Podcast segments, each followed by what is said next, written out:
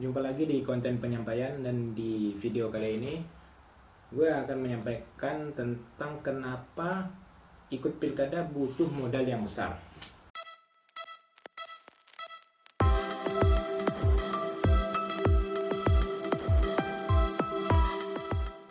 Sudah menjadi rahasia umum kalau biaya politik yang dikeluarkan untuk maju sebagai kepala daerah melalui pilkada langsung itu sangat besar. Biaya politik yang dikeluarkan oleh calon pilkada ini itu salah satunya untuk mendapatkan kendaraan politik dari partai politik. Bahkan Menteri Dalam Negeri Indonesia, Tito Karnavian, pernah bilang bahwa Bupati kalau tidak punya 30M itu tidak akan berani untuk mencalonkan diri. Wali kota dan gubernur itu lebih tinggi lagi. Kalau ada yang bilang bahwa dia nggak bayar 0%, saya mau ketemu sama orang sama orang itu. Bahkan orang setinggi menteri kita tidak percaya bahwa politik tidak mengeluarkan biaya yang besar.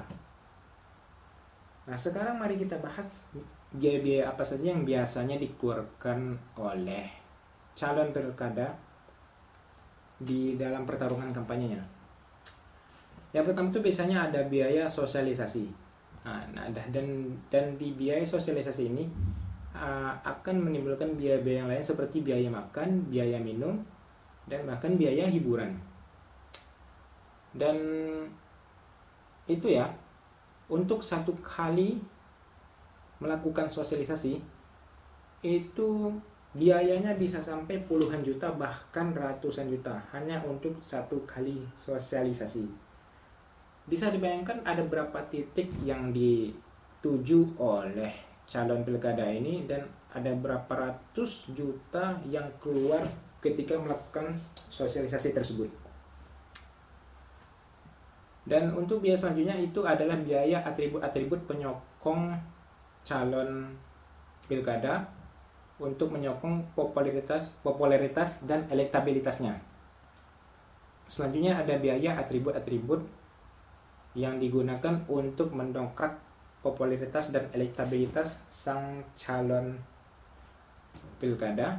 Biasanya atribut-atribut yang digunakan seperti baliho, stiker, kaos, pembagian sembako, dan masih banyak biaya-biaya yang lain yang tidak saya tahu rinciannya seperti apa. Dan untuk biaya selanjutnya tentu saja biaya gaji tim suksesnya sang calon pilkada. Karena tentu saja ada e, beberapa orang yang mencari nafkah dari situ. Jadi sangat tidak mungkin tim suksesnya tidak digaji sangat jarang bahkan ada orang yang melakukan pekerjaan sukarelawan untuk mendukung sang calon uh, pilkada bukannya tidak ada tapi sangat jarang. Karena banyak juga orang bergantung pada momen pilkada seperti itu. Banyak orang mencari duit uh, dalam momen seperti itu. Dan untuk biaya selanjutnya itu ada biaya yang sering kita dengar yang sering menjadi rumor-rumor apakah ada atau tidak yaitu biaya serangan fajar.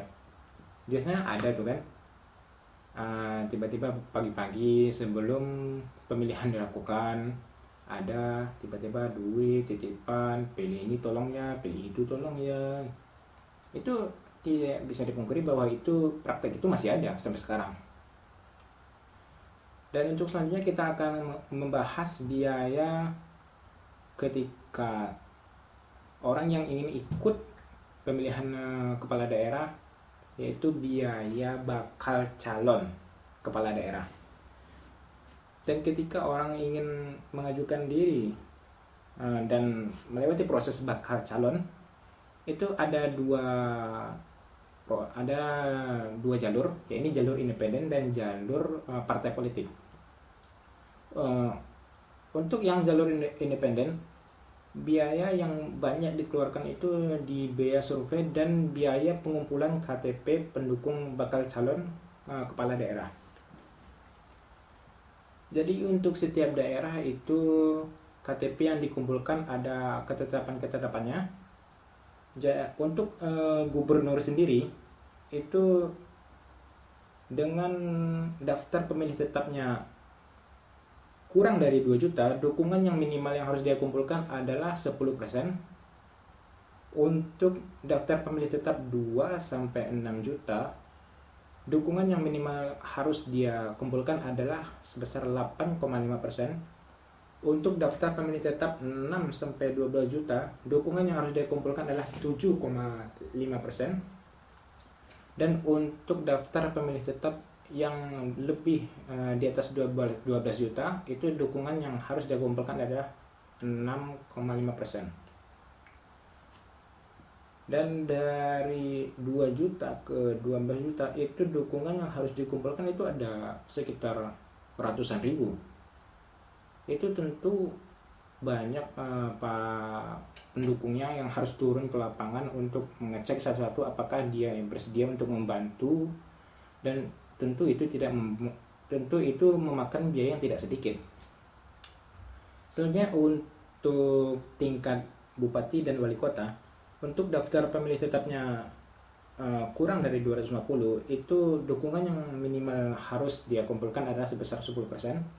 Untuk 250 sampai 500 ribu uh, daftar pemilih tetap, dukungan yang harus dia kumpulkan adalah 8,5%. Untuk 500 ribu sampai 1 juta daftar pemilih tetap, dukungan yang harus dia kumpulkan adalah sebesar 7,5 persen. Dan untuk daftar pemilih tetap yang lebih dari 1 juta dukungan yang harus dia kumpulkan adalah 6,5 persen. Dan ketika ada seseorang yang mencalonkan diri sebagai kepala daerah melalui jalur independen proses yang biasanya sulit untuk dilewati oleh bakal calon tersebut adalah proses verifikasi faktual karena uh, dalam beberapa kasus ada masalah-masalah yang dihadapi oleh petugas ketika melakukan verifikasi pada ke, uh, verifikasi pada KTP yang menyatakan bahwa dia mendukung uh, calon pilkada tersebut. Uh, ada beberapa masalah seperti petugas tidak menemukan alamat yang bersangkutan sesuai dengan KTP. Karena seperti yang kita tahu manusia itu terkadang pindah-pindah ya orang kadang ada uh, duit lebih akhirnya pindah ke rumah yang besar. Orang kadang uh, duitnya lagi tipis ini pindah ke rumah yang kecil. Orang tuh jarang yang terlalu netap apalagi kalau di kota perkotaan itu sangat uh, sering sekali orang berpindah-pindah tempat tinggal. Masalah selanjutnya yang dihadapi dalam proses verifikasi faktual ini orang yang bersangkutan meninggal dunia sejak setahun yang lalu atau sebelum proses verifikasi ini dilaksanakan. Dan masalah selanjutnya yang dihadapi adalah biasanya orang yang bersangkutan tidak merasa memberikan KTP-nya untuk mendukung si bakal calon kepala daerah tersebut. Biasanya masalah seperti ini e, terjadi timbul karena e, tim suksesnya yang hanya asal main ambil saja KTP orang lain tanpa adanya proses persetujuan dari orang tersebut. Dan untuk terakhir masalah yang sering terjadi e, ketika verifikasi faktual ini adalah orang yang bersangkutan tidak ada di rumah atau sedang pergi e, dinas keluar kota. Jadi misalnya dalam satu rumah ada lima orang daftar pemilih tetap. Namun ketika dilakukan verifikasi yang hanya ada di rumah ada tiga orang. Jadi otomatis yang keterima cuma tiga orang nih. Yang dua ini dicoret langsung. Otomatis sang maka calon uh, kepala daerah harus mencari lagi uh, uh, untuk uh, menutupi kekurangan tersebut dan itu menimbulkan biaya lagi. Jadi bisa dibilang jalur independen ini lebih mudah untuk uh, diaplikasikan kepada daerah-daerah yang lebih kecil ketimbang uh, di daerah-daerah perkotaan yang mana perpindahan orang itu terhadap pekerjaan dan tempat tinggalnya itu sangat cepat. Di kota itu orang berpindah sangat cepat. Hanya karena ini pindah karena pindah ke sini, ada pekerjaan ini pindah ke sini. Dan untuk terakhir adalah biaya pilkada yang biasanya dikeluarkan sangat besar karena ini sangat gampang hanya mengandalkan uang tidak mengandalkan kerja keras seperti di jalur independen yakni biaya threshold atau rekomendasi partai partai politik. Nah, dan untuk biayanya biasanya itu ada maharnya. Biasanya tidak tidak semua partai politik mengakui adanya praktek mahar politik tersebut, tapi ada dalam beberapa kesaksian bahwa praktek mahar politik itu masih dilakukan sampai sekarang karena jalur itu lebih mudah dan lebih pasti daripada jalur independen. Karena jalur independen ini membutuhkan kerja keras dan juga waktunya terbatas. Jadi banyak orang yang memilih untuk ikut pilkada melalui jalur rekomendasi partai politik. Dan untuk mahar politik itu sendiri untuk mendapatkan satu kursi DPRD saja itu harganya bisa miliaran. Sedangkan rekomendasi minimal yang diperlukan untuk um, melaju ikut pilkada adalah sebesar 20%. Minimal harus dapat 20% dari kursi DPRD di daerah tersebut. Contohnya anggaplah di daerah tersebut ada di kursi DPRD-nya ada 100. Dan minimalnya untuk satu kursi itu dihargai oleh partai politik eh, tersebut uh, untuk partai politik A menghargai kursi DPRD-nya seharga 1M. Ini hanya pengandaian saja ya. Jadi bisa saja harganya lebih mahal, bisa saja harganya lebih rendah. Biasanya mahal sih, lebih dari 1M biasanya. Jadi bayangkan saja ada uh, bayangkan saja itu untuk satu kursi 1 M, sedangkan yang diperlukan adalah 20 kursi. Maka secara otomatis uang yang harus dikeluarkan untuk mendapatkan rekomendasi politik untuk bisa ikut pilkada adalah sebesar 20 M. Dan uang 20 M ini melebihi biaya-biaya sebelumnya, melebihi biaya-biaya yang eh, disebutkan tadi 20 M. Dan untuk biaya politik eh, yang sebesar itu biasanya disokong oleh pemodal, para pemodal yang misalnya pemodalnya adalah pebisnis di daerah tersebut dengan harapan ketika orang yang disokong ini berhasil menjadi kepala daerah sehingga itu bisa berdampak baik untuk bisnis pemodal tersebut. Contohnya, izin untuk bisnisnya dipelancar atau dipermudah, atau bahkan dia mendapatkan proyek dari APBD daerah. Jadi di Indonesia ini masih sangat marak politik uang dilakukan. Tidak bisa dipungkiri bahwa yang namanya serangan fajar itu masih ada sampai sekarang.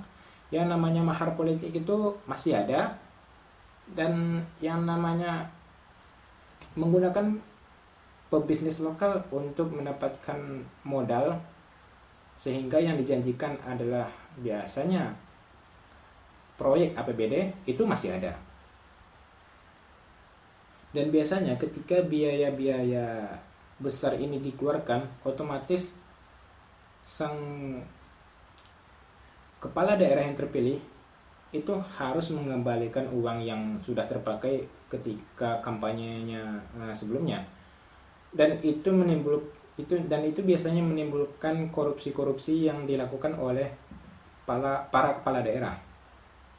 Memang masih sulit untuk berpolitik di Indonesia, apalagi melalui jalur independen, apalagi dengan biaya yang minimal. Itu jadi kepala daerah dengan biaya ratusan juta itu hampir mustahil. Ratusan juta padahal. Itu banyak. Itu banyak ratusan juta itu. Itu hampir mustahil. Ya segitu dulu untuk video kali ini. Sampai jumpa di video selanjutnya. Ciao